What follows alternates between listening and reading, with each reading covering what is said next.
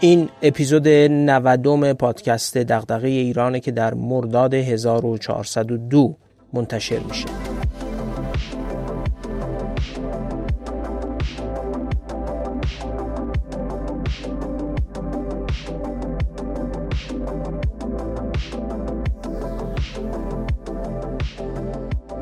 از اپیزود 89 شرح کتاب خشونت و نظمهای اجتماعی نوشته نورس، والیس و ونگست رو شروع کردیم. کتابی که حاوی نظریه‌ای درباره توسعه سیاسی و اقتصادیه. گفتیم که نویسنده ها تاریخ بشر رو بر اساس دو نوع نظم اجتماعی یعنی نظم دسترسی محدود و نظم دسترسی باز تعریف می‌کنن. نظم دسترسی محدود رو ویژگی هزاران سال زندگی بشر می‌دونن که تا همین دویست سال پیش دوام داشته و به حکومت متناظر با این دوره هم میگن حکومت طبیعی که ویژگی هاش رو تو اپیزود قبل توضیح دادیم و امروز بیشتر بهش می‌پردازیم. نظم دسترسی باز هم متناظر با حکومت های مدرنه که تو اپیزودهای بعدی باید به اون پرداخته بشه. تو اپیزود قبل هم گفتم که کتاب ساده ای نیست و میشه با هر صفحش درگیری ذهنی پیدا کرد. علا رغم همه تلاشی که به خرج داده بودیم تا روایت ساده ای از کتاب ارائه کنیم اگه به یادداشت‌های مخاطبای ما درباره کتاب نگاه کنید می‌بینید که گفتن یکی از دشوارترین اپیزودهای پادکست تا حالا بوده. اما خب ایده های خوب لابلای همین کتاب های دشوار به دست میان. معنیش این نیست که برای ساده کردن روایت تلاش بیشتری به خرج نمیدیم. این بار سعی کردیم روایت رو از تاریخ شروع کنیم تا قبل از شنیدن نظریه و مباحث انتظایی تر شنونده سه مورد تاریخی رو پیش چشمش داشته باشه. فکر می‌کنم اینجوری کار حتما ساده تر میشه.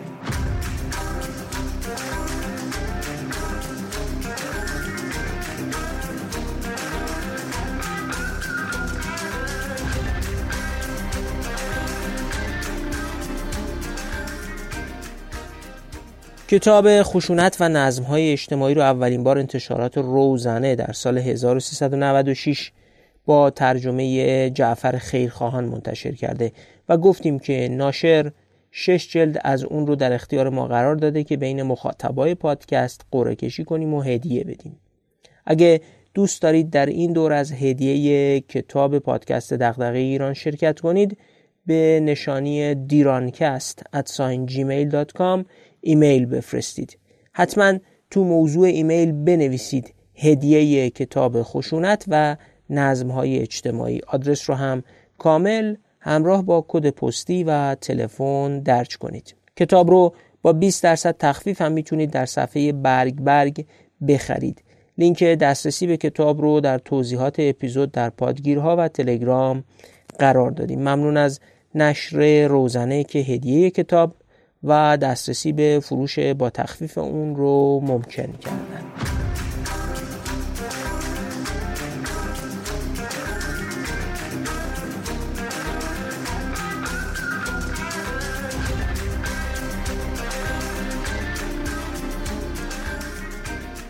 دریای مدیترانه رو در نظر بگیرید و به نواحی اطرافش در اروپا، غرب آسیا و شمال آفریقا فکر کنید. این محدوده که امپراتوری روم در فاصله سالهای 27 قبل از میلاد تا 476 بعد از میلاد به مدت 500 سال کل کشورهایی مثل ایتالیا، اسپانیا و فرانسه و پرتغال تا بخشایی از سوئیس، هلند، ترکیه، اوکراین، مجارستان، مراکش، الجزایر، فلسطین، لبنان، سوریه و یه زمانهایی تا مرزهای روسیه و حتی عربستان رو در بر می گرفته این امپراتوری از قرن سوم میلادی دچار مشکلات داخلی شده بود و در حدود 100 سال آخر عمرش یعنی از حدود سال 376 میلادی اونقدر ضعیف شده بود که اقوامی از شمال اروپا مثل گوتها، وندالها و بورگاندیها که از نژاد ژرمن بودند و رومیا به اونا بربر می‌گفتن وارد هیته این امپراتوری شدند و یواش یواش به فروپاشی امپراتوری در سال 476 میلادی منتهی شد تو این سالا که میشه قرن پنجم میلادی نواحی راهبردی و حیاتی امپراتوری از جمله اروپای غربی، مناطق ایتالیای امروزی و اسخفنشین اصلی امپراتوری کامل در اختیار بربرها قرار گرفته بود. مسیحیت از سال 313 میلادی با فرمان کنستانتین یکم آین رسمی امپراتوری روم شده بود. تسلط بربرها بر امپراتوری این تسلط کلیسا به عنوان آین رسمی رو از بین نبرد و در واقع یه اقتدار دوگانه در اروپا شکل گرفت. اقتداری که یه منبعش نیروی سیاسی حکام بود و طرف دیگهش کلیسای کاتولیک. نقشه سیاسی اروپا بین سالهای 476 میلادی یعنی سال رسمی پایان امپراتوری روم تا 750 میلادی قریب به 300 سال پر از آشوب و از نظر سیاسی بی ثباته. در فردای این 300 سال بی ثباتی فردی به نام شارل مارتل که به شارل چکش هم معروفه در سال 732 میلادی مسلمونایی رو که از سمت اسپانیا و شبه جزیره ایبری به فرانسه حمله کرده بودند پشت دروازه های پاریس متوقف می‌کنه.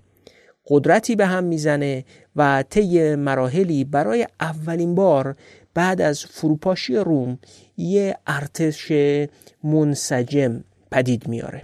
این ارتش هسته اولیه یه امپراتوریه که به کارولنژی ها مشهورن. امپراتوری کارولنژی به رهبری شارل مارتل از دل اتحاد بیرون میاد. اتحاد بین حاکم سیاسی یعنی مارتل و بازماندگانش و اقتدار مذهبی یعنی پاپ. مارتل در سال 741 میلادی میمیره. دو تا پسر داره به اسامی کارلومان و پیپین. قدرت به هر دوتاشون می‌رسه اما کارلومان در سال 747 میلادی اعلام بازنشستگی می‌کنه و پاپ در سال 751 میلادی پیپین رو به عنوان پادشاه فرانک ها رسمیت می‌شناسه و پیپین هم در مقابل نیروی نظامی میفرسته برای کمک به پاپ در مقابل لومبارد ها که تا پشت دیوارای شهر روم مقر استقرار پاپ رسیده بودند. اینجوری پادشاهی یک پارچه فرانک ها تحت حاکمیت پیپین ایجاد میشه و پاپ تو سال 754 میلادی انتخاب هر پادشاهی برای فرانک ها رو که از نسل پیپین نباشه ممنوع اعلام می‌کنه. دقت کنید امپراتوری از دل اتحاد فرادستان سیاسی و مذهبی بیرون میاد. شارلمانی یا با عناوین دیگرش یعنی کارل بزرگ یا کارلوس مگنوس متولد 742 میلادیه یک سال بعد از مرگ پدر بزرگش شارل مارتل. پسر پیپینه شارلمانی پسر پیپینه. سال 768 میلادی میشه پادشاه فرانک ها سال 774 میلادی میشه پادشاه لومبارد ها و نهایتا یک روز بعد از کریسمس سال 800 میلادی در کلیسای سن پیتر روم تاج سلطنت امپراتوری مقدس روم رو از پاپ لئو دریافت می‌کنه. سلطنتش تا سال 814 میلادی هم ادامه داره. 46 سال از عمر 72 سالش و زمانی که تقریبا حدود دوره هارون رشید خلیفه عباسی پادشاه بوده. شارلمانی اولین کسیه که اروپای غربی و مرکزی رو بعد از فروپاشی امپراتوری روم متحد می‌کنه. شارلمانی خودش رو قیم مسیحیت با مأموریتی از جانب خدا معرفی می‌کرد. کسیه که کلیسای مسیحیت در سراسر امپراتوری کارولنژی رو به 21 اسخفنشین تقسیم می‌کنه و کلیسا در دوره شارلمانی به مسئول آموزش فرهنگی و سازماندهی مردم هم گماشته میشه. می‌بینیم که اتحاد با کلیسا جزء جدایی ناپذیر امپراتوری کارلنژیه. حکومت شارلمانی و فروپاشی قدرت امپراتوریش بعد از سال 814 میلادی رو نقطه آغاز شکلگیری فودالیسم اروپایی هم می‌دونن. مارک بلوخ مورخ مشهور فرانسوی شرح کاملی از این شیوه زندگی اروپایی رو در کتاب مشهورش درباره فئودالیسم ارائه کرده که اینجا جاش نیست و نمی‌تونیم بهش بپردازیم. اما همینقدر بدونیم که مردم شهر و روستای اروپایی بعد از فروپاشی نظم امپراتوری روم در سال 476 میلادی در مقابل خطر ناامنی و حجوم اقوام بربر چاره ای نداشتن غیر از اینکه به حکام محلی و قدرت نظامیشون متکی بشن دیگه اون نظم فراگیر نظامی تحت سیطره ارتش امپراتوری روم وجود نداشت. اینجوری اربابای محلی یعنی همون متخصصای خشونت که تو اپیزود 89 گفتیم تبدیل به کسایی شدن که در مقابل فراهم کردن امنیت برای مردم اختیار زمین و تولید اقتصادی رو صاحب می شدن. این فرایند قبل از حکومت شارلمانی هم وجود داشت و نوعی پراکندگی قدرت بین اربابای خودمختار تو عراضی اربابی اروپا ایجاد کرده بود. شارلمانی زمین های گسترده ای رو به کلیسای روم کلیساهای جامع و صومعه های مسیحی میبخشه.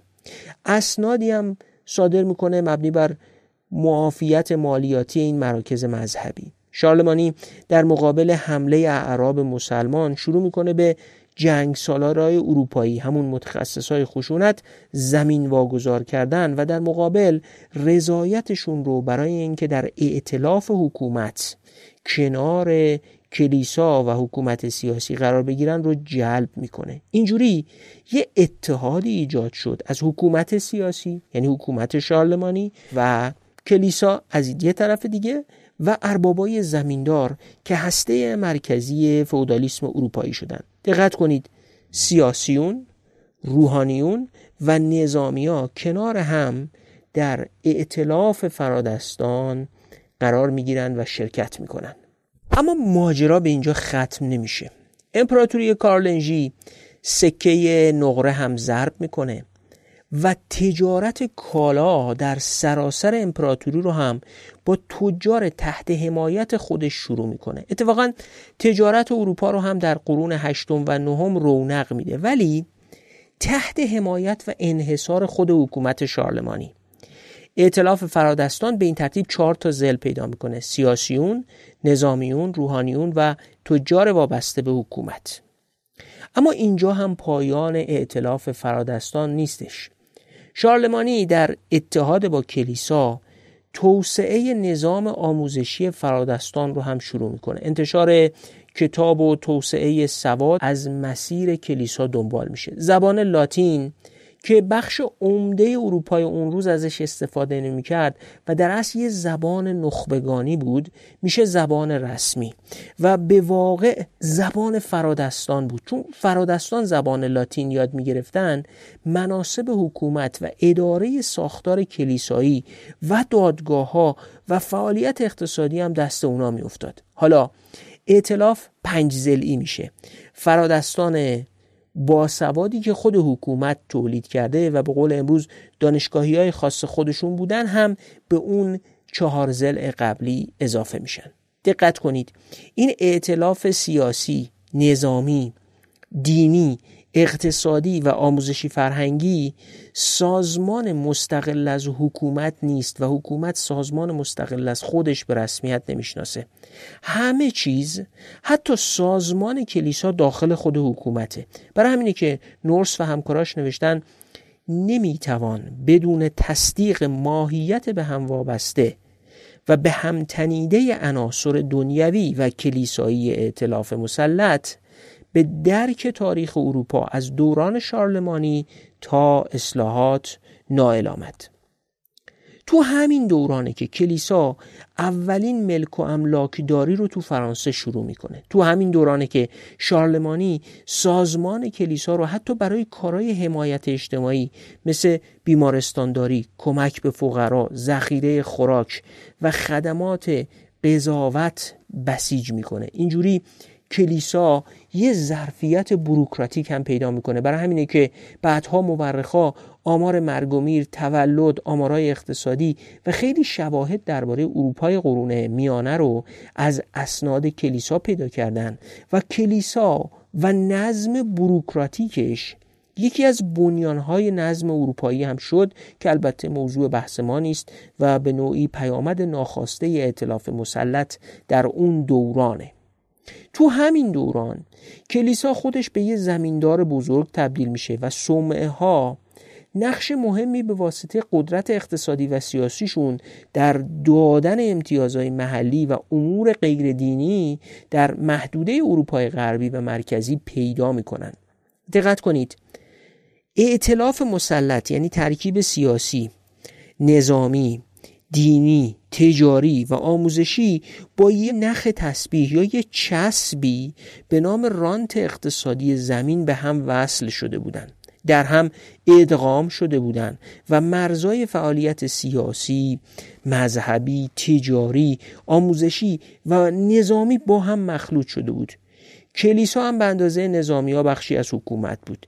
تفکیکی بین این ساختارها وجود نداشت و همشون شریک در رانت زمین بودن.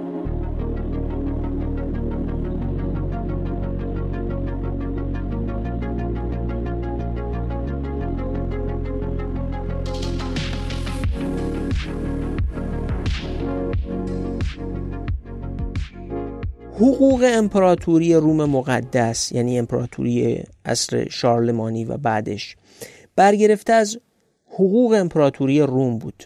حتی حیات کلیسای مسیحی هم تحت تأثیر حقوق رومی بود. تو حقوق رومی مبحث حقوق عمومی یعنی حقوق ناظر بر رابطه سازمان ها با هم و رابطه مردم با حکومت و نهادهای حکومت و نهادهای عمومی تا یه حدی تعریف شده بود. تو این نظام حقوقی رومی همه با هم برابر نبودن اما خب حقوق پادشاه اشراف و شهرنشینان به یه درجاتی تعریف شده بود. اما بالاخره رابطه حقوقی پادشاه و پاپ و اینکه کدوم قدرت برتره و درگیری هاشون بر سر قدرت سیاسی تو این دوران و دیویس سال بعد از فروپاشی امپراتوری شارلمانی حل نشده باقی موند. از سال 814 میلادی یعنی سال مرگ شارلمانی تا 1073 میلادی یعنی قرن یازدهم این مناقشات به یه نوعی ادامه داره. تو اون سال یعنی تقریبا دو قرن بعد از مرگ شارلمانی گرگوری هفتم در کلیسای رومی به مقام پاپی می‌رسه. اصلاحاتی رو در کلیسا شروع می‌کنه. بالاخص اصلاحات علیه خرید و فروش مناسب روحانی توسط کشیشا و خرید فروش موقوفات توسط کشیشا و اصلاحات علیه رفتارهای جنسی ناروایی که از نظر کلیسا کشیشا رفتار ناروای جنسی انجام می‌دادن اینها رو شروع می‌کنه. این اصلاحات اونقدر مهمه که در تاریخ مشهور به اصلاحات گرگوریان. اصلاحات گرگوریان خب ظاهرش این بود که خرید و فروش زمین ها رو مداخله می‌کرد درش و می‌خواست مداخله کشیش ها در این خرید و فروش ها رو اصلاح بکنه و یه بخشش هم که گفتم اصلاحات مربوط به رفتارهای غیر اخلاقی روحانیون مسیحی بود اما در اصل این اصلاحات گریگوریان حمله کردن به ائتلاف اشراف زمیندار و اسخفایی بود که اونا هم از عصر شارلمانی یواش یواش به زمیندارای بزرگی تبدیل شده بودند. یه ائتلافی وجود داشت ائتلاف اشراف زمیندار لردهای اروپایی و اربابای زمیندار و این اسخفها که با هم کار می‌کردن و در مقابل خواسته پاپ برای عدم مداخله اون لردها در انتصاب اسخفها با پاپ درگیر شدن. سابقه داشت که اون لردهای زمیندار در انتصاب اسخفها و مقامات روحانی کلیسا مداخله می‌کردن. گریگوری هفتم مسئلهش این بود که کلیسا باید مستقل باشه و انتصابات در درون ساختار روحانیت نباید تحت تاثیر این لردهای زمیندار باشه. این درگیری در زمان خود گرگوری هفتم به سرانجام نرسید و تا سال 1222 میلادی یعنی 149 سال بعد از پاپ شدن گریگوری هفتم ادامه داشت. تو سال 1222 بود که قرار شد کلیسا اسقف هر منطقه رو معرفی کنه و شاه تاییدش کنه. در اصل به یک نوع سازش بین کلیسا و قدرت سیاسی انجامید. در اصل دعوا فقط سر انتخاب روحانی بزرگ یا اسقف اعظم هر منطقه هم نبود بلکه یه مناقشه بود سر رانت زمینی که در این انتخاب بین کلیسا، اسقفها و زمیندارای محلی جابجا می‌شد. در اصل پاپ به ائتلاف اسقفهای اعظم و زمیندارای غیر دینی حمله کرده بود. ائتلاف دو قدرت دینی و غیر دینی بر محور زمین تهدید شده بود. تو این مناقشه یکونیم قرنی کلیسا با قدرت سیاسی که کلیسا مدعی نوعی استقلال در انتخاب اسقف ها بود یه نوآوری در نظام کلیسایی اتفاق افتاد. اون نوآوری چی بود؟ یه توافق جدید درباره مالکیت و حق واگذاری مالکیت اموال کلیسا پدید اومد. تو این مناقشه نهایتا کار به جای رسید که اسقف ها سوگند میخوردن بدون رضایت مجمع کلیسای جامع منابع مالی کلیساشون رو انتقال ندن. یعنی یه فرایندی شروع شده بود که منافع کلیسا مثل یه واحد سنفی لحاظ بشه. اسخف انگار می‌شد نماینده یه شرکت. و مدیریت اموال بر اساس مذاکره و ارتباط بین اسقف و مجمع کلیسای جامع انجام می‌شد. اینجوری داشت یه سازمانی متولد می‌شد که حیات مستقل از حکومت داشت و به عنوان یه واحد حقوقی به رسمیت شناخته می‌شد. یه اسقف نشین مستقل با اموال متعلق به یه واحد حقوقی داشت شکل می گرفت داشت بذر سازمان فرادستان بیرون از حکومت کاشته می‌شد. مجمع کلیسای جامعه داشت تبدیل به یه موجودیت حقوقی می‌شد که بیرون از اون ائتلاف مسلط و وابسته به حکومت بود. اینجا باید یه جمله خیلی کلیدی تو کل این کتاب رو بازگو کنم. صفحه 124 نورس و همکاراش می نویسن تعریف ساختارها. و حقوق فرادستان خواستگاه نظام حقوقی است. دقت کنید. خواستگاه نظام حقوقی از حقوق فرادستان پیدا میشه. فرادستای سیاسی و مذهبی داشتن سر پیدایش یه نظام حقوقی که توش سازمان کلیسا رو به رسمیت میشناخت و اون رو بیرون از دایره سازمانهای حکومت تعریف می‌کرد به توافق می‌رسیدن. اول فرادستان داشتن نظام حقوقی جدیدی رو میپذیرفتن ناظر بر روابط بین خودشون نه روابط بین خودشون و مردم عادی یا فرودستان. این خیلی نکته مهمیه. همون چیزیه که نورس بهش میگه خواستگاه نظام حقوقی ساختار حقوق فرادستانه. یه مناقشه تعیین کننده بعدی هم حدود 200 سال بعدش در گرفت. یعنی میشه تقریبا حدود 400 سال یا 300 سال بعد از اصلاحات گریگوری. سال 1378 میلادی پاپ میمیره. مقر پاپ موقع مرگش در آوینیون فرانسه بود و حالا هفتاد سالی می‌شد که مقر پاپ از روم منتقل شده بود به آوینیون. پاپ جدید. وقتی کالج کاردینالا او رو انتخاب کردن و عنوان پاپ اوربان ششم رو بهش دادن یا خودش عنوان رو خودش گذاشت تصمیم گرفت که مقر پاپ رو دوباره از آوینیون برگردونه به روم.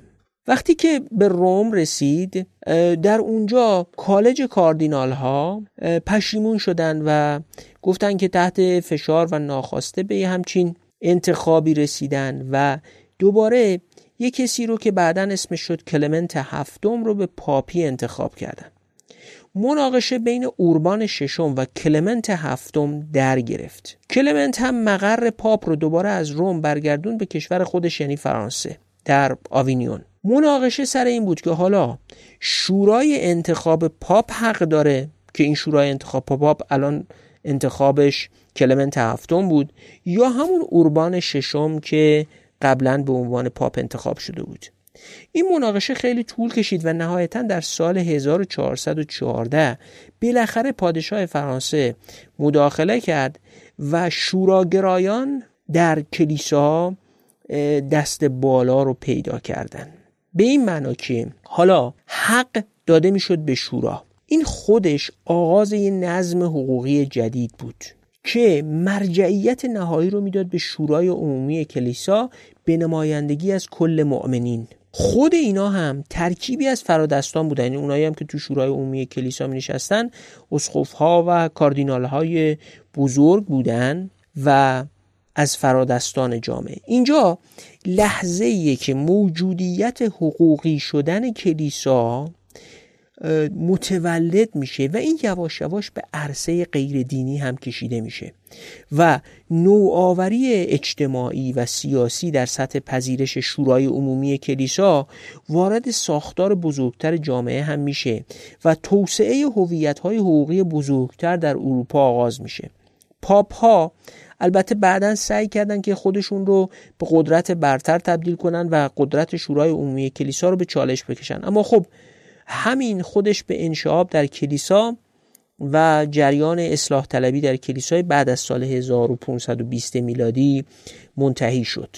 اگه بخوام تا اینجا رو خلاصه کنم باید بگم که روند تاریخ اروپا یه جوری پیش رفته بود که از اون ائتلاف سیاسی نظامی روحانی تجاری و آموزشی که همه سازمان ها داخل خود حکومت تعریف می شدن حالا یه سازمان حقوقی مستقل از حکومت به نام کلیسا ظهور کرده بود. این ساختار حقوقی مستقل هم داشت به سمت بیرون و عرصه غیر دینی گسترش پیدا می کرد مرحله بعدی از داستان تاریخی اروپا میره به دو قرن بعد یعنی از قرن 15 هم میپریم به قرن 17 هم و 18 هم یعنی سالهای 1600 تا 1800 میلادی.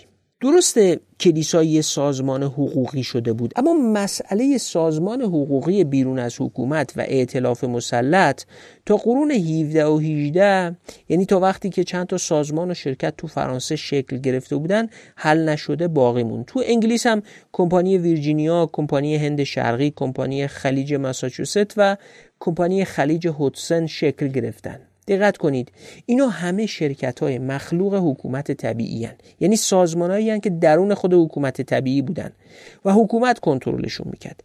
همه شرکت های فرادستان بودن. اما بست اون هویت حقوقی کلیسا به ساختار غیر دینی یواش یواش به شناسایی هویت حقوقی مستقل برای دادگاه ها شهرها مناسب مالی و شرکت ها منتهی شده بود. هرچند هنوز در فرانسه مناسب رو فرادستان بین خودشون میفروختن و انتقال منصب دولتی به فرزند فرد اصلا امر رایجی بود. یعنی دقیقا انحصار ایجاد کردن برای حفظ منافع بین ائتلاف مسلط خیلی کار رایجی بود.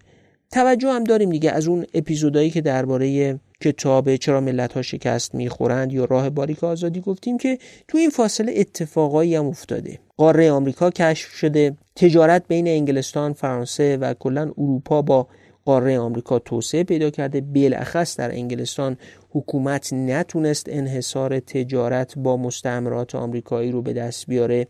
توسعه مستعمرات به سمت شرق یعنی هند، اندونزی، چین، ژاپن گسترش پیدا کرده و یک منافعی برای سازمانهای بخش خصوصی ایجاد شده که البته در درجه اول همین سازمانها و همین شرکت ها هم همونایی بودن که از دل حکومت طبیعی اومده بودن بیرون. پس کنار همدیگه این ذهنیت رو داشته باشیم که دارن سازمانها قدرت پیدا می‌کنن اگرچه ابتدا در درون ائتلاف مسلط.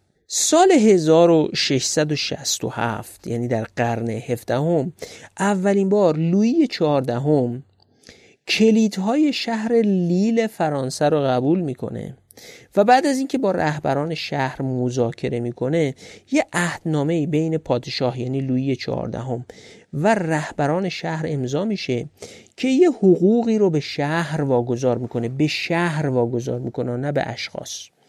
اینجا نقطه تولد شهر به مسابقه یه سازمانه یه موجودیت حقوقی مستقل از افراد خاصی که درونش هستن. لویی 15 هم سال 1726 یه پولی معادل 703300 لیور فرانسه می‌گیره تا اون حقوقی رو که لویی 14 هم به شهر لیل داده بود تمدید کنه.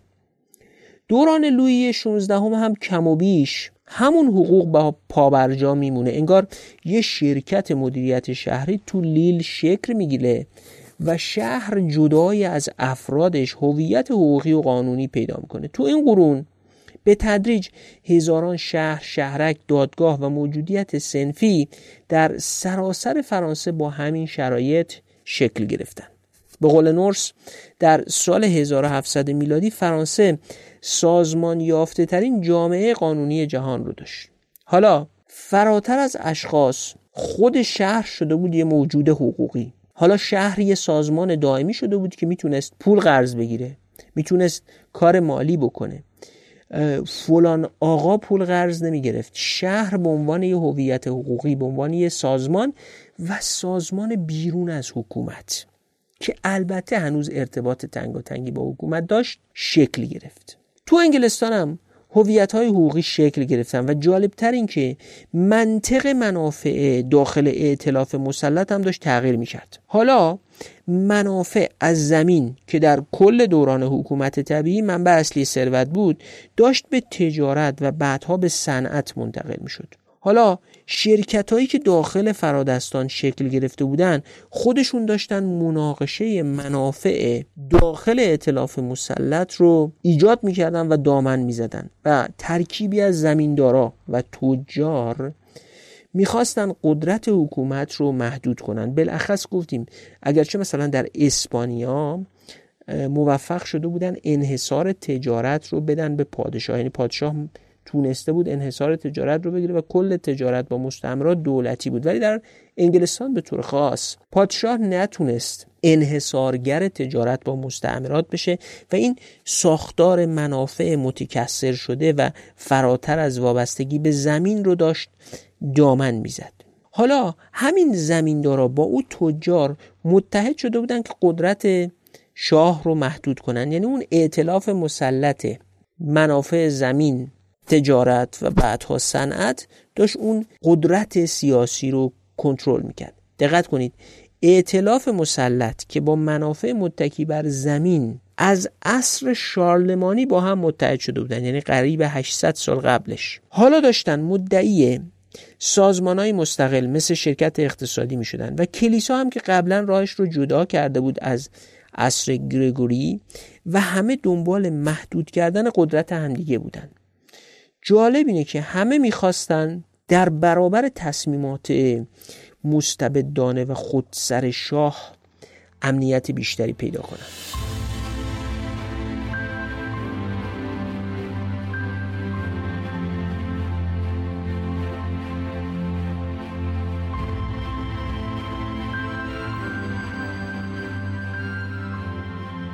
حالا باید یه داستان از جایی و جغرافیایی کاملا متفاوت از اروپا رو تعریف کنم. داستان مربوط به تاریخ آزتک هاست. تمدنی در آمریکای لاتین پیش از اینکه قاره آمریکا توسط کریستوف کلم کشف بشه و اروپایی ها پاشون به اونجا باز بشه. در دره مکزیک حدود قرون 13 و 14 میلادی یه اتحادی از اقوام مکسیکا مکسیکاها و تپانک ها شکل می‌گیره. و اینا بر زمین های حاصل خیزی در اطراف یک دریاچه در دره مکزیک حاکم میشن. ادغام مکسیکاها و تپانک ها یه ائتلاف فرادستان رو تشکیل میده. مرگ رهبر تپانک ها در سال 1426 میلادی یه دوره بیثباتی ایجاد می‌کنه. دقیقا عین دوره بیثباتی بعد از فروپاشی امپراتوری روم در اروپا در سال 476 میلادی. و از دل این بیثباتی یه اتحاد سگانه از سه قوم از فرادستان شکل می‌گیره و تبدیل میشن به ائتلاف مسلط. این ائتلاف در سال 1428 میلادی شکل گرفته و تا سال 1521 یعنی قریب 93 سال و درست زمانی که اسپانیایی ها وارد میشن این ائتلاف دووم میاره. این سه گروه که با هم متحد شده بودن دره جنوبی مکزیک رو به سه تا دولت تقسیم می‌کنن و هر کدومشون یکی از این سه دولت رو اداره می‌کردن. این اتحاد تو سال 1430 دو سال بعد از شکلگیش با نیروی نظامیش متوجه حکومت های بخش جنوبی دره مکزیک میشه. با نیروی نظامی حمله می‌کردن مناطق رو می‌گرفتن و زمین ها رو بین فرادستان پیشرو یعنی بین نظامی ها یا همون متخصص های خشونت تقسیم می‌کردن. ترکیب اشرافیت سیاسی و نظامی ها زمین ها رو صاحب می‌شدن. ائتلاف مسلط منابع اقتصادی رو هم برای برقراری نظم اجتماعی و تداوم فتح سرزمین های جدید بسیج می‌کرد. یه نکته جالب درباره حکومت آستکا کاربرد دین تو این حکومته. آستکا باور داشتن که خدای خورشید هر روز صبح از بین آسمان و در مبارزه با برادراش یعنی ستاره ها و خواهرش یعنی ماه طلوع می‌کنه. می جنگه و راه طلوع رو باز می‌کنه و برای این جنگ به مایع حیاتی یعنی خون احتیاج داره. اگه انسان ها در تغذیه خورشید کوتاهی می‌کردن خورشید طلوع نمی‌کرد و زمین تخریب می‌شد. قربانی کردن انسان یه آینی بود که خون لازم برای تغذیه خورشید رو تأمین می‌کرد. طبیعیه که این خون از محل حمله به بقیه و توسعه طلبی تأمین می‌شد. اینجا یه ترکیب عجیب باور دینی آستکا با توسعه طلبی سرزمینی و رانت اعتلاف مسلط ایجاد میشه. چارچوب ایدولوژیک ساختار انسجام بخش اعتلاف مسلط و توجیه رفتارهاش رو با هم فراهم می‌کنه. ساختار دینی هم تعیین می‌کرد که کی قدرت داره هم چی مشروعه و هم کی باید قربانی بشه. یه نکته دیگه ای هم بود. آزتکا یه ساختار آموزشی هم برای دسترسی به ساختار سیاسی دینی تهیه کرده بودن. پرستشگاه و مدرسه دینی برای آموزش پسران جوان ساخته بودند و اونا رو به جنگاور تبدیل می‌کردن ترکیبی از آموزش نظامیگری و دین رخ داده بود. به پسرای فرادستان آموزش خوندن کتابای مقدس هنر نقاشی محاسبه روز و سال برگزاری جشنواره های خدایان خوندن سرود مذهبی و از همه جالبتر درک درخواست های ماورا طبیعی رو ارائه می‌کردن.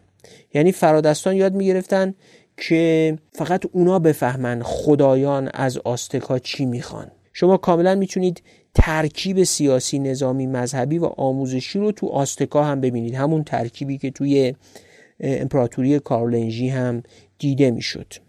آستکا هم مثل شارلمانی که تجار رو در درون حکومت خودش بسیج کرده بود اومدن گروه های تجاری خاص خودشون رو درست کردن گروه های تجارت انحصاری ساخته بودن به اسم پوچتکا که خیلی دقیق در قالب اصناف و رتبه های اجتماعی هم تشکل پیدا کرده بودند. امتیازهای خاص حتی در حد لباس و رفتار خاص هم داشتن فرادستان آزتک کنترل محصولات کشاورزی بازارهای محلی رو هم تو دستشون داشتن. جابجایی کالا در مسافت های مختلف هم تو شبکه پوچیتکا انجام می‌شد. کالای لوکس هم تجارتش منحصر به حکومت بود. دقت کنید. دقیقا عین ساختار جامعه کارولنژی آستک ها هم سازمان دینی، نظامی، آموزشی و تجاری داشتند که خودش بخشی از حکومت بود نکته مهم اینه که در اروپا بر اثر سیر وقایع که توضیح دادم بالاخره سازمان های مستقل از حکومت به تدریج بعد از حدود هزار سال یعنی در فاصله سال 814 میلادی و مرگ شارلمانی تا سال 1800 بروز کردند. اما در امپراتوری آستکا به هر علت از جمله فروپاشی بر اثر ورود اروپایی ها فرصتی برای پیدایش سازمان های بیرون از حکومت ایجاد نشد. معنیش همین نیست که اگر اروپایی ها نیامده بودن ایجاد می‌شد. این یک مسیر نامقدره که حتما و الزامن به انتهاش نمی‌رسه. اما اگه این دو روایت تاریخی رو کنار هم بذاریم چی دستگیرمون میشه؟ این همون نتیجه گیری نظری نورس، ونگست و والیس درباره حکومت های طبیعیه کتاب رو که بخونید می‌بینید که نویسنده های کتاب اول نظریهشون رو میگن و بعد میرن موردهای تاریخی اروپا و آستکا رو توضیح میدن. من احساس کردم اگه اول وارد بحث نظری و انتظایی بشم شنونده بلخص شنونده غیر متخصص و غیر آشنا با این مباحث به درک درستی از موضوع نمی‌رسه. اما حالا که داستان رو تعریف کردیم آماده ایم تا بریم صورتبندی نظریه نورس والیس و ونگاست از حکومت های طبیعی رو ارائه کنیم. حالا دستم بازه که برای هر گزاره نظری و انتظایی با واقعیت تاریخی متناظرش در اروپا یا آستکا اشاره کنم. امیدوارم فهم نظریه حکومت های طبیعی و خوندن کتاب رو براتون آسونتر کرده باشه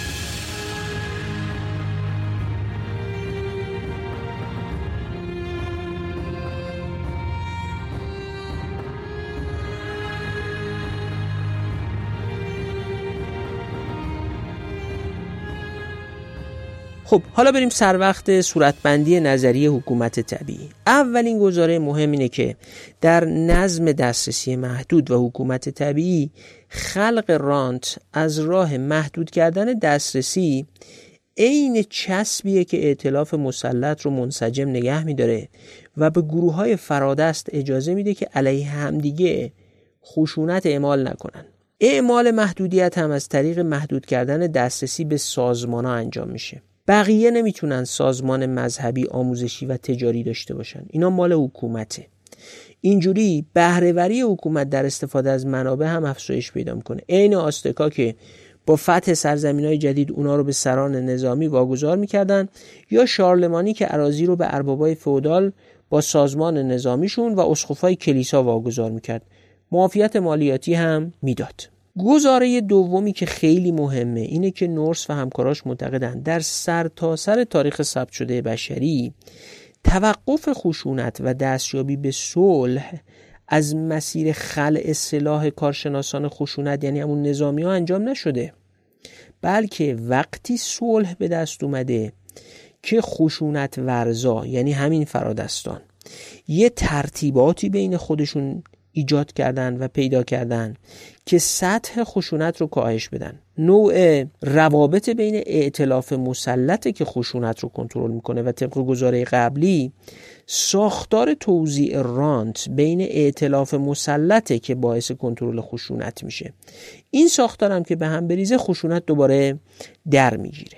گزاره سوم اینه که حکومت های طبیعی منطق مشابهی داشتن ولی تو نقاط مختلف دنیا ظهور کردن و تفاوتهایی هم داشتن. از نظر نویسنده های کتاب بین بین النهرین سه هزار سال قبل از میلاد مسیح تا بریتانیای دوره تئودورها تا روسیه آقای پوتین که همشون حکومت طبیعی یه مشترکاتی هست و البته همشون هم جوامعی متفاوتن. سوال اینه که شباهتشون که همون منطق مشترک همشون رو می‌سازه چیه؟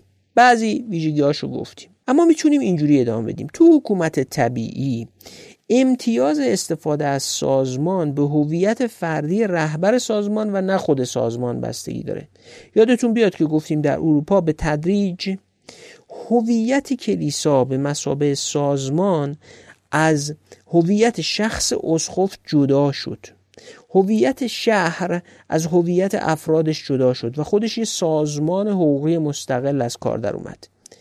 این رو هم داشته باشید که نحوه ساختاربندی سازمان ها تو هر نظم اجتماعی الگوی تعامل درون اون جامعه رو هم تعیین می‌کنه. تو جامعه تحت حکومت طبیعی با فرودستان به صورت غیر شخصی رفتار نمیشه و حمایت از فرودستان تو شبکه های مرید و مرادی انجام میشه. هویت اجتماعی غیر فرادستان به شدت به هویت شبکه مرید پروری متصله. شبکه مراد مریدی یه عنصر اصلی نظم دسترسی محدوده. حفظ هر شبکه مرید و مرادی هم بستگی به این داره که حامیان یعنی مریدای هر مرید و اربابا یعنی همون مرادها چقدر بتونن با بسیج منابعشون از شبکه خودشون حمایت کنن. من یه جورایی یاد سریال شهرزاد میفتم یا فیلم پدرخوانده که سردسته های مافیایی و مریداشون با همدیگه سر رانتا با بقیه مبارزه می‌کردن. هر مرادی مثلا دون کورلئونه تا اونجا قدرت داره که مریداش یعنی توفنگچیاش و شبکه حقوقیش و اداریش بتونن علیه مریدای بقیه سردسته ها خشونت اعمال کنن. طبیعیه که مراد شبکه اجازه نمیده که یه سازمان جدید تو شبکش ایجاد بشه. دسترسی به سازمان توسط هر شبکه مرید و مرادی کنترل میشه و در صدر همه حکومتی که دسترسی به سازمان رو کنترل می‌کنه. برای همینه که شرکت تأسیس کردن سخت میشه. یا تشکیل حزب و سنف و سمن دشواری داره. حکومت های طبیعی مثل حکومت شارلمانی یا آستک ها یه متحد دینی هم دارن. در اصل دین حکومتی حکومت طبیعی هم تو کنترل اجتماعی کمک می‌کنه هم خودش یه عامل سازماندهیه. سازماندهی دینی. باورهای افراد رو شکل میده. سازمانها و نهادها رو هم تحت تاثیر قرار میده. سازماندهی دینی خودش به یه شریک ائتلاف مسلط تبدیل میشه.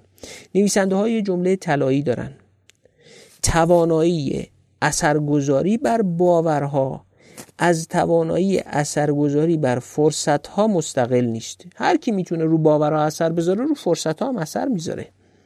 یادمون باشه که دین آزتکی حتی قربانی انسان برای خدای خورشید به منظور جلوگیری از تخریب زمین رو هم توجیه می‌کرد. و کلیسای مسیحی شریک بزرگ قدرت سیاسی امپراتوری کارولنژی و امپراتوری روم مقدس در اداره زمین تا سازماندهی اجتماعی و کمک ها و تامین اجتماعی بود. حکومت های طبیعی درگیر توسعه طلبی هم بودند.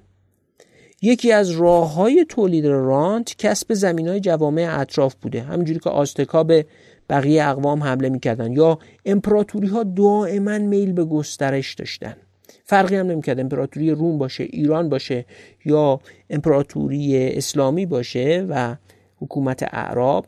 سه گروه متحد آزتک به زمین واحدهای جنوبی دره نظر داشتند و ترکیب گروه های سیاسی، نظامی، اقتصادی و مذهبی افزایش قلم رو از مسیر حمله رو توجیه می‌کرد. بسیج منابع برای مقابله با حمله اعراب مسلمان و اتحاد سرزمینی اروپا در عصر شارلمانی هم از طریق دسترسی به زمین و جابجا شدن زمین بین ائتلاف مسلط صورت می گرفت. نورس و همکاراش به یه پدیده خیلی مهم اشاره می‌کنن که از کنارش اصلا نباید ساده گذشت میگن رابطه حکومت طبیعی با تخصصگرایی و تقسیم کار یه رابطه اسکیزوفرنیکه خیلی طبیعیه که تقسیم کار و تخصصی شدن امور باعث میشه بهرهوری بره بالا و رانت فرادستان افزایش پیدا کنه. پس حکومت طبیعی تخصصگرایی و تقسیم کار رو دوست داره چون رانتش رو می‌بره بالا بهرش رو از زمین و از کارخونه و از همه چیز افزایش میده. اما خب تخصصگرایی و تقسیم کار ترکیب رانت یا صاحبان رانت؟ و توازنش بین گروه های اعتلاف مسلط رو به هم می‌زنه. دقت کنید که وقتی راه تجارت با مستعمرات آمریکایی برای انگلستان باز شد تخصص کشاورزی رقیب پیدا کرد به اسم تجارت و بعدم تخصص صنعت اضافه شد اونم شد رقیب. این تخصص گرایی و تقسیم کار منافع رو افزایش داده بود اما خب قدرت نسبی ناشی از منافع هم به هم می‌خورد. حالا اعضای صاحب قدرت ائتلاف مسلط دوست نداشتن سازمان های جدید و تخصصی پدید بیان. چون تغییر توزیع منافع توأم میشه با تغییر ساختار قدرت در ائتلاف مسلط. تاریخ بستگی به این داره که صاحبان قدرت در ائتلاف مسلط بتونن بر اصحاب تخصصگرایی و نوآوری غلبه کنن یا نه. یکی از رازهای فناوری ترسی و نوآوری ترسی در حکومت طبیعی همین نکته است. نوآوری یا به قول جوزف شومپیتر تخریب خلاق ساختار قدرت مسلط رو به چالش می‌کشه. اینجوری میشه که رابطه حکومت طبیعی با نوآوری اسکیزوفرنیکه. هم نوآوری و تخصصگرایی رو برای افزایش منافع خودش میپسنده و هم از اینکه توازن روابط ائتلاف مسلط به چالش کشیده بشه میترسه. رفتارهای نوسانی های طبیعی بین تخصصگرایی و ضد تخصصگرایی بین ترویج نوآوری و سرکوب نوآوری از این وضعیت اسکیزوفرنیک ناشی میشه. یه مفهوم دیگر رو هم باید معرفی کنم که تو نظام نظری این کتاب خیلی اهمیت داره و برای درک فرایند توسعه هم بسیار مهمه. مفهوم توازن دوگانه. توازن دوگانه رو اینجوری میشه توضیح داد. جوامعی که قابلیت پشتیبانی از های خصوصی پیچیده رو دارن های عمومی پیچیده و پیشرفته ای هم دارن. معکوسش هم میشه گفت. اون جوامعی که سازمان های پیچیده و کارآمد برای اداره امور عمومیشون ندارن از سازمان های خصوصی نیرومند هم حمایت نمی‌کنن. بذارید اینجوری بگم. اگه آمریکا آلمان یا ژاپن سازمان های خصوصی مثل گوگل، جنرال موتور، زیمنس یا تویوتا دارن یا احزاب بزرگی در اونها وجود دارن و حمایت میشن سازمان دولت و نهادهای عمومی هم دارن از حالا نظام بانکی پیشرفته بگیرین تا دستگاه امنیتیشون. که خیلی هم کار آمدن و با همون دستگاه های عمومی از این سازمان های خصوصی پشتیبانی هم می‌کنن. نتیجهش این میشه که وقتی دستگاه حکومت طبیعی اون نهادهای عمومی و اون سازمان های کارآمد عمومی رو نداره از بزرگ شدن سازمان های خصوصی و پیچیده شدنشون هم میترسه. در اصل معنیش اینه که حکومت وقتی با بزرگ شدن سازمان های خصوصی کنار میاد که ظرفیت کار کردن با اونا رو در خودش داشته باشه. از این زاویه است که میشه اهمیت بنیادی سازمان و ظرفیت سازمانی در حکومت و نسبتش با تحول و پیشرفت انواع حکومت ها رو فهمید. حالا وقتشه که سه نوع حکومت طبیعی یعنی حکومت طبیعی شکننده حکومت طبیعی پایه و حکومت طبیعی بالغ رو از هم متمایز کنیم. مهمترین سازمان تو حکومت طبیعی به طور کلی خود حکومت یا در از شبکه روابط درون اطلاف مسلطه. اما اول حکومت طبیعی شکننده. تعهدات اعتلاف مسلط به همدیگه تو این حکومت طبیعی شکننده خیلی بی ثباته و تغییرات کوچیک تو متغیرهایی که رو ساختار منافع و رانتا تاثیر می‌ذارن باعث تنش در اعتلاف مسلط میشه. اغلب نمی‌تونن در برابر خشونت داخلی یا خارجی مقاومت کنن. خطای سیاسی آدمای اعتلاف مسلط خیلی پرهزینه و گاه به قیمت جونشون تموم میشه.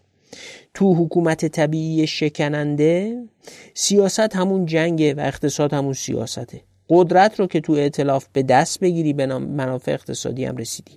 توزیع امتیازات اقتصادی انگیزه اصلی ثبات تو اعتلافه منفعت اقتصادی رو میشه با برتری نظامی مثلا مثل خیلی از کشورهای آفریقایی یا با سلطه سیاسی البته با پشتوانه نظامی به دست آورد.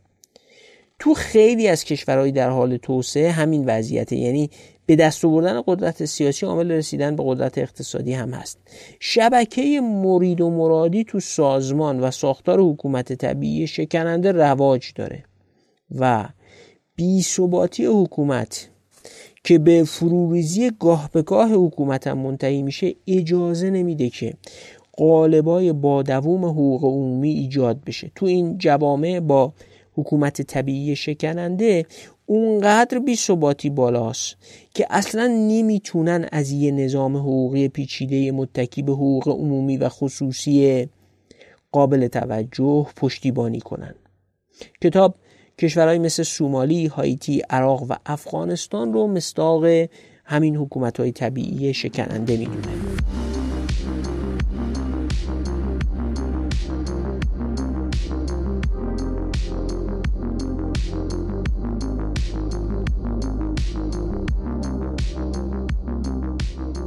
تکاملی یافته تر حکومت طبیعی حکومت طبیعی پایه است. ساختار سازمانی باثباتتر و بادوامتری نسبت به حکومت طبیعی شکننده داره و وقتی به تدریج توانایی بیشتری برای پشتیبانی اشکال سازمانی بادوامتر ایجاد بشه این حکومت طبیعی پایه شروع می‌کنه شکل گرفتن. نهادهای حکومت یعنی همون نهادهایی که روابط بین اعضای ائتلاف مسلط رو تنظیم می‌کنن میشن از جنس نهادهای حقوق عمومی در حکومت پایه.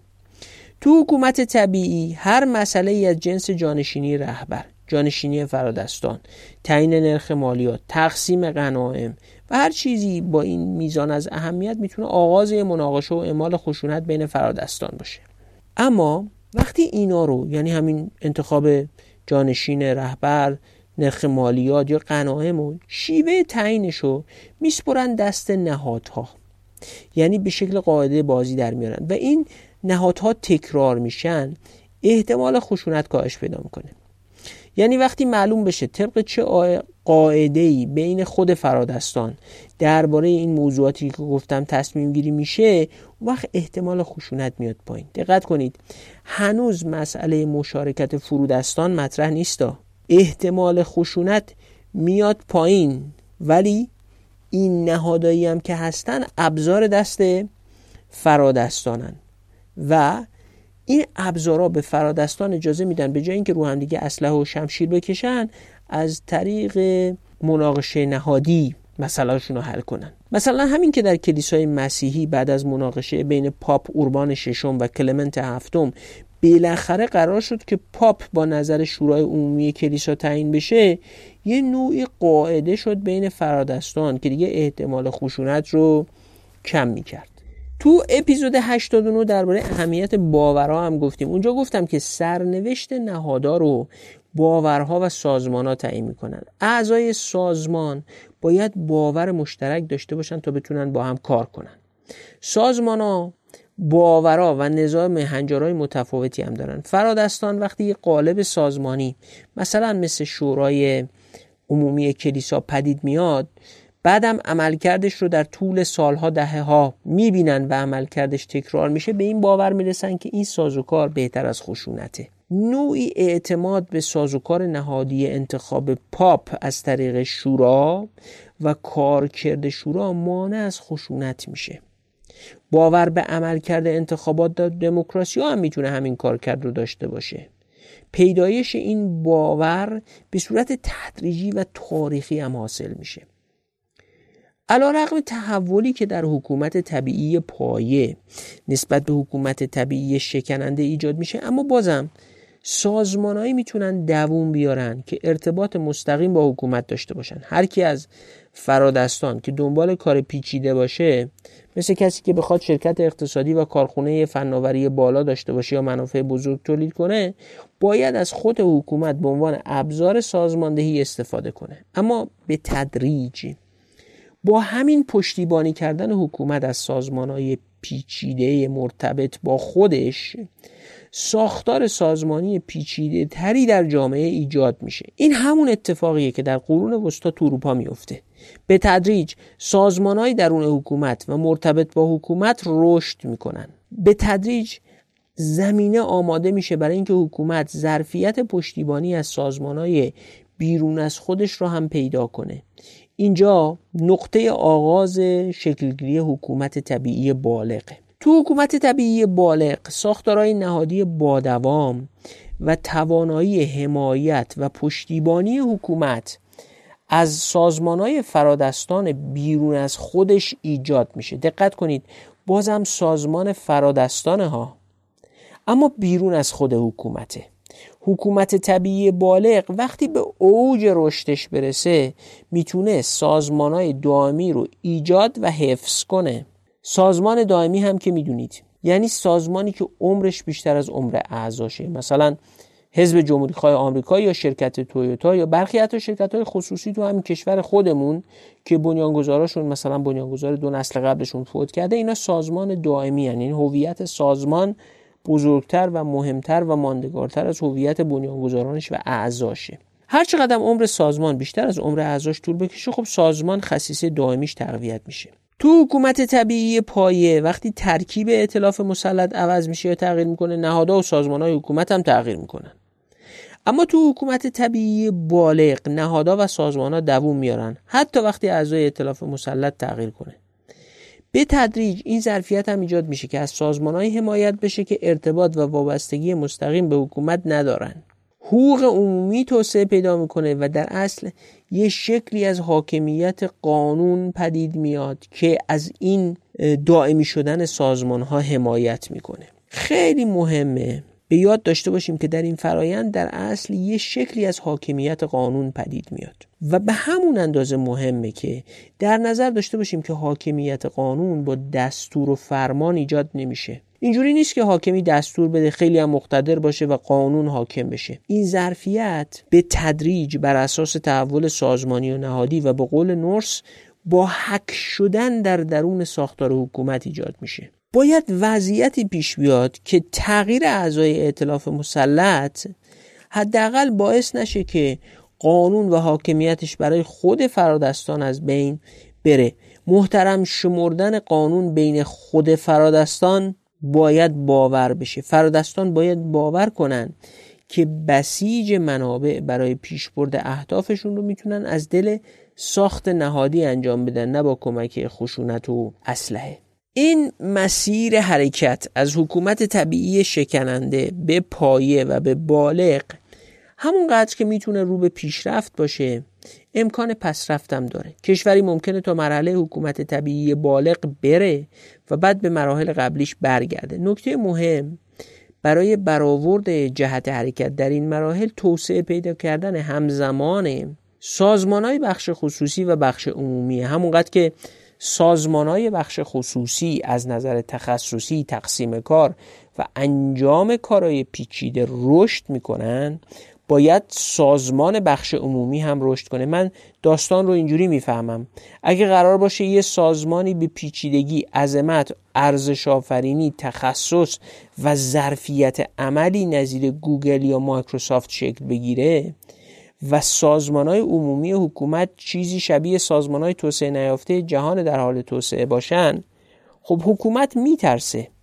از پس این سازمان ها بر نمیاد و ترجیح میده از ابتدا اجازه رشد نده و وقتی دارن رشد می‌کنن اونا رو محدود کنه و کوچیک نگه داره تا بتونه مهارشون کنه. یادتونه ایده محوری کتاب راه باریک آزادی چی بود؟ قدرت گرفتن همزمان حکومت و جامعه و اینکه هر دو بتونن همدیگر رو مهار کنن مهار متقابل. دالان یا راه باریک آزادی رو این مهار متقابل شکل می‌داد. حالا نورس والیس و وینگست دارن میگن سطح توسعه یافتگی سازمان های خصوصی و عمومی باید متناسب باشن. و تعریف نظام حقوقی ناظر بر چنین توازنی از درون فرادستان شروع میشه. ساخت نهادی اول روابط فرادستان رو در روابط سازمان های عمومی و خصوصی تعریف می‌کنه. به همین دلیلم به سراحت می نویسن خواستگاه نظام حقوقی در تعریف امتیازات فرادستان جایی دارد. فرادستان همین که به تدریج سازمان های قدرتمندتری شکل بدن و این سازمان های قدرتمند به روابط بدون خشونتشون شکل بده باور می‌کنن که از قواعد تعریف شده در نظام حقوقی برای تنظیم روابط درون اطلاف استفاده کنند پاپ ها و امپراتورها بالاخره به این باور رسیدن که روابطشون رو در ساختار حقوقی حل و فصل کنن و تا وقتی اطلاف مسلط کنار هم میمونن که توازن منافع اقتصادی و سیاسی رو بتونن با اتکا به این ساختار حقوقی حفظ کنن. اما خب این روابط خیلی پویاست و می‌تونه تغییر کنه و اعتلاف از هم بپاشه یا به شدت عوض بشه.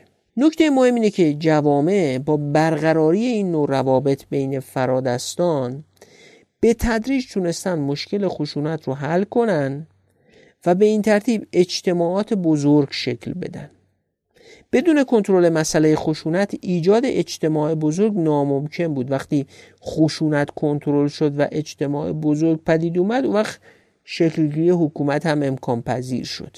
حکومت ها شکل گرفتن و نکته بسیار کلیدی از نظر نورس اینه که حک شدن افراد اداره کننده نیروی نظامی در شبکه ای از امتیازات پیوندی کلیدی است که به انقیاد قدرت نظامی منجر می شود یعنی وقتی قدرت نظامی چفت میشه با ساختار منافع صلح طلب هم میشه و رفتارش تعدیل میشه. خیلی مهمه.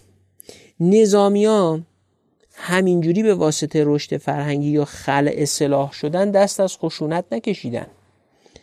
با شبکه منافع پیوند خوردن و به قول نورس دستکاری و مدیریت امتیازات به ایجاد منافعی می انجامد که خشونت را محدود می کند خب به علاوه دقت کنیم که همه حکومت های طبیعی از شکننده تا بالغ جوامع تحت حاکمیت روحانیون هم بودن. دین کارکرد داشت چه در آستک ها که باور دینی حتی قربانی کردن انسان رو هم توجیه می‌کنه. و چه در اروپای قرون بستا که دین مشروعیت امپراتور و نظام تقسیم منافع بر اساس زمینداری رو به جهات مختلف سامان می‌داد. در ضمن در مسیر حرکت از حکومت طبیعی شکننده به بالغ هزینه تأمین صلح از طریق حک شدن نظامیان در منافع و شکلگیری باور تدریجی به عملکرد قابل اعتماد نهادهای تنظیم کننده روابط پرداخت میشه. نقش آموزش و تجارت رو هم که قبلا گفتیم. حکومت طبیعی نهاد آموزشی و آموزش دیده های وابسته به خودش رو ایجاد می‌کنه. دانشگاهی های خودش رو می‌سازه. روحانی های خودش رو می‌سازه. فرهنگی های خودش رو می‌سازه. حتی زبان تضمین کننده برتری فرادستان رو هم رواج میده. کاری که کلیسای کاتولیک و امپراتوری کارولنژی با زبان لاتین کردن. اینا شبکه تجار خاص خودشون رو هم بست میدن. ترکیب سیاسی، نظامی، دینی، آموزشی و تجاریه که تداوم حکومت طبیعی رو ممکن می‌کنه. این تداوم در صورتی که از طریق توازن دوگانه یعنی رشد توامان سازمان های خصوصی و عمومی دنبال بشه. می‌تونه زمینه رو برای گذار به مرحله بالاتر یعنی نظم دسترسی باز هم آماده بکنه.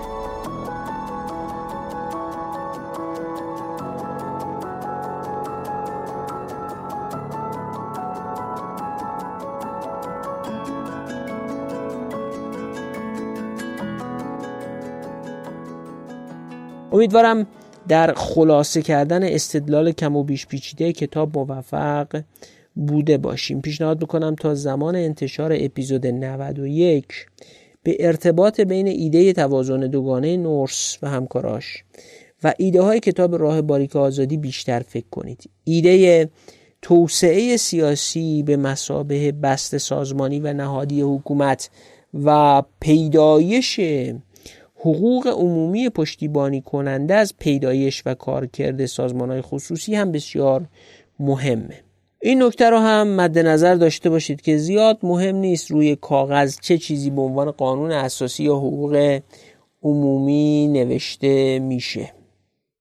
ظرفیت نهادی و سازمانی حکومت و توازن دوگانه است که تعیین می‌کنه آنچه نوشته میشه اجرا خواهد شد یا انجام نخواهد شد؟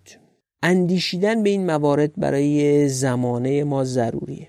خب رسیدیم به پایان. گفتم که کتاب رو می‌تونید از صفحه برگ برگ در اینستاگرام تهیه کنید. برای شرکت در قره کشی شش جلد از کتاب خشونت و نظمای اجتماعی هم می‌تونید ایمیل بفرستید. خواهشان آدرس رو کامل بنویسید کد پستی و تلفن هم داشته باشه. ممنون که ازمون حمایت می‌کنید و اونقدر به همون لطف دارید که با جان و دل برای ساختن این پادکست وقت بگذاریم. ممنون که ما رو به دیگران معرفی می‌کنید و تو جمعاتون درباره اپیزودهای ما و محتواشون بحث می‌کنید. سپاسگزار حمایت های مالیتون در این اوضاع اقتصادی دشوار هم هستیم. روز و روزگارتون خوب باشه. تا اپیزود 91 خداحافظ.